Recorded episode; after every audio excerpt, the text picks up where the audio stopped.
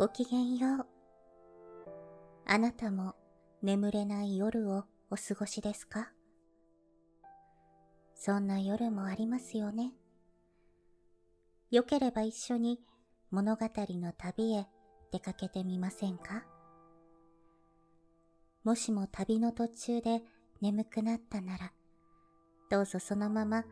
ゆっくり休んでくださいね。大丈夫ですよ。眠気が訪れないときは無理に眠ろうとせず、一緒に物語の結末を見届けましょう。少しでもこの旅があなたにとっての癒しの時間になりますように。さて、そろそろ出発のお時間です。ベッドの準備は済みましたか？枕の位置もしっくりきましたか？さあ、目を閉じて。物語の扉を開けましょう。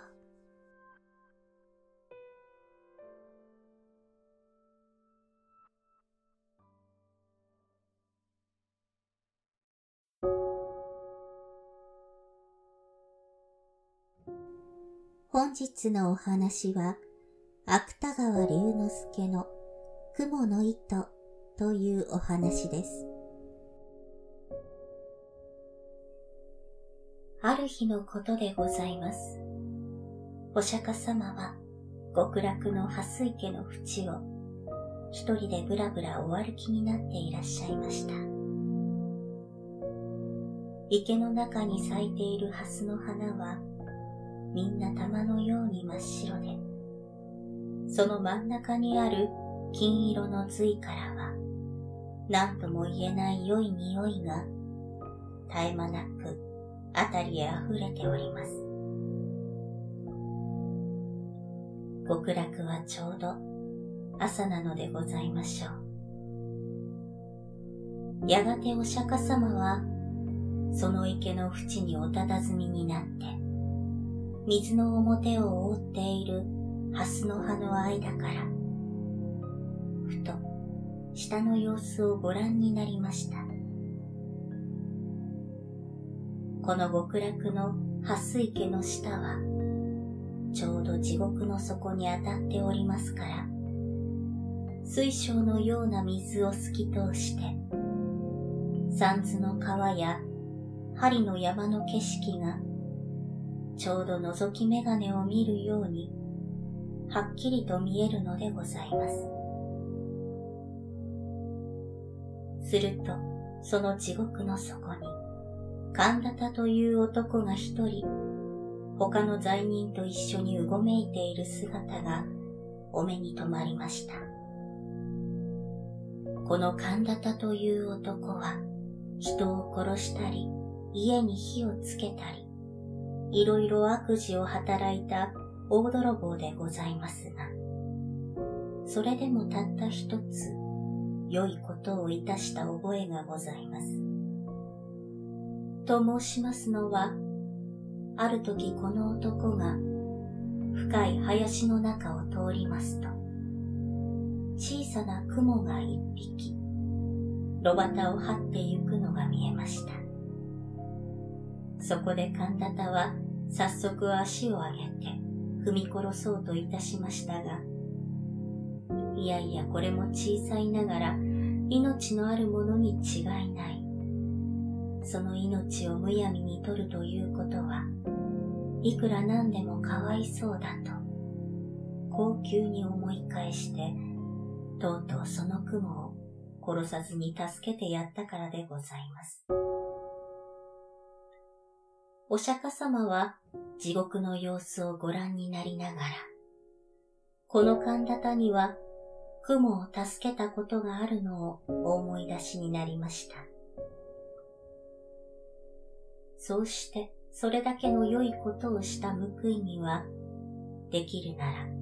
この男を地獄から救い出してやろうとお考えになりました。幸い、そばを見ますと、翡翠のような色をしたハスの葉の上に、極楽の雲が一匹、美しい銀色の糸をかけております。お釈迦様はその雲の糸をそっとお手に踊りになって、玉のような白蓮の間から、遥か下にある地獄の底へ、まっすぐにそれをおろしなさいました。こちらは地獄の底の血の池で、他の罪人と一緒に浮いたり沈んだりしていた神田でございます。何しろどちらを見ても真っ暗で、たまにその暗闇からぼんやり浮き上がっているものがあると思いますと、それは恐ろしい針の山の針が光るのでございますから、その心細さと言ったらございません。その上あたりは墓の中のようにしんと静まり返って、たまに聞こえるものと言っては、ただ罪人がつく、かすかな短足ばかりでございます。これはここへ落ちてくるほどの人間は、もう様々な地獄の責め苦に疲れ果てて、泣き声を出す力さえなくなっているのでございましょう。ですからさすが大泥棒の神田田も、やはり血の池の地にむせびながら、まるで死にかかった蛙のように、ただもがいてばかりおりました。ところが、ある時のことでございます。何気なく神田田が頭を上げて血の池の空を眺めますと、そのひっそりとした闇の中を、遠い遠い天井から銀色の雲の糸がまるで人目にかかるのを恐れるように、一筋細く光りながら、スルスルと自分の上へ垂れて参るのではございませんか。神田田はこれを見ると、思わず手を打って喜びました。この糸にすがりついて、どこまでも登っていけば、きっと地獄から抜け出せるのに相違ございません。いや、うまくいくと、極楽へ入ることさえもできましょう。そうすれば、もう針の山へ追い上げられることもなくなれば、血の池に沈められることもあるはずはございません。こう思いましたから、神田田は、早速その雲の糸を両手でしっかりと掴みながら、一生懸命に上へ上へと手繰り登り始めました。元より大泥棒のことでございますから、こういうことには昔からなりきっているのでございます。しかし、地獄と極楽との間は何万里となくございますから、いくら焦ってみたところで容易に上へは出られません。ややしばらく登るうちに、とうとう神田もくたびれて、もうひとたぐりも上の方へは登れなくなってしまいました。そこで仕方がございませんから、まず一休み休むつもりで、糸の中途にぶら下がりながら、はるか目の下を見下ろしました。すると、一生懸命に登った甲斐があって、さっきまで自分がいた血の池は、今ではもう闇の底にいつの間にか隠れております。それからあのぼんやり光っている恐ろしい針の山も足の下になってしまいました。この分で登っていけば地獄から抜け出すのも存外わけがないかもしれません。神田田は両手を雲の糸に絡みながら、ここへ来てから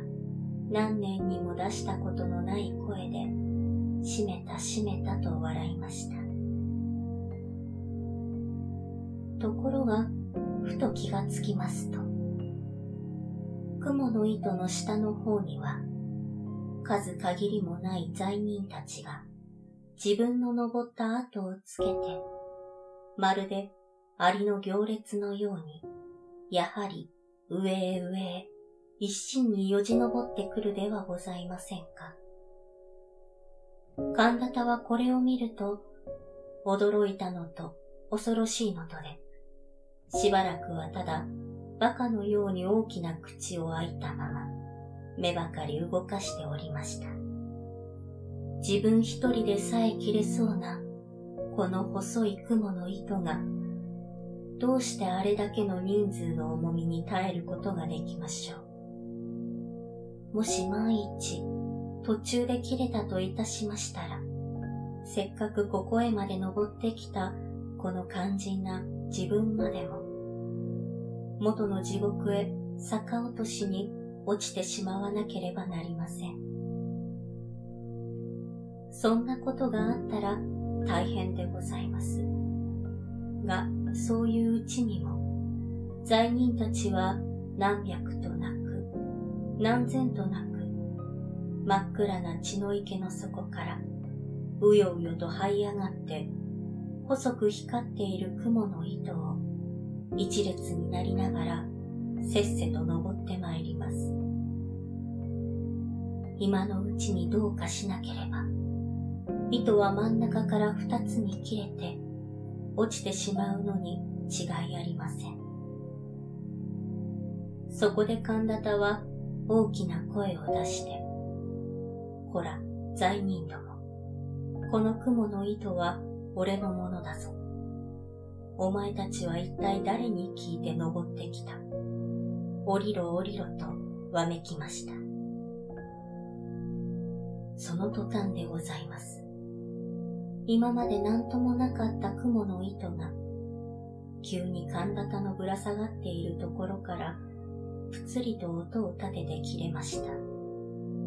ですから神田田もたまりません。あっという間もなく風を切って、コマのようにくるくる回りながら、みるみるうちに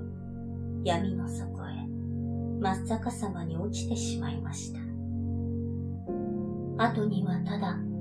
極楽の雲の糸がキラキラと細く光りながら月も星もない空の中途に短く垂れているばかりでございます。お釈迦様は極楽の蓮池の淵に立って、この一部始終を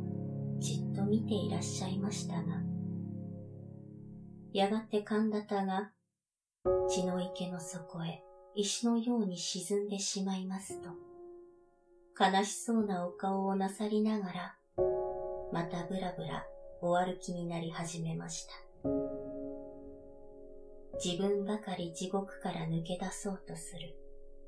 神田田の無慈悲な心が、そうしてその心相当な罰を受けて、元の地獄へ落ちてしまったのが、お釈迦様のお目から見ると、浅ましくおぼしめされたのでございましょう。しかし、極楽の蓮池の蓮は、少しもそんなことには頓着いたしません。その玉のような白い花は、お釈迦様のおみ足の周りに、ゆらゆらうてなを動かして、その真ん中にある金色の髄からは、何とも言えない良い匂いが絶え間なくあたりへ溢れております。極楽ももう昼に近くなったのでございましょう。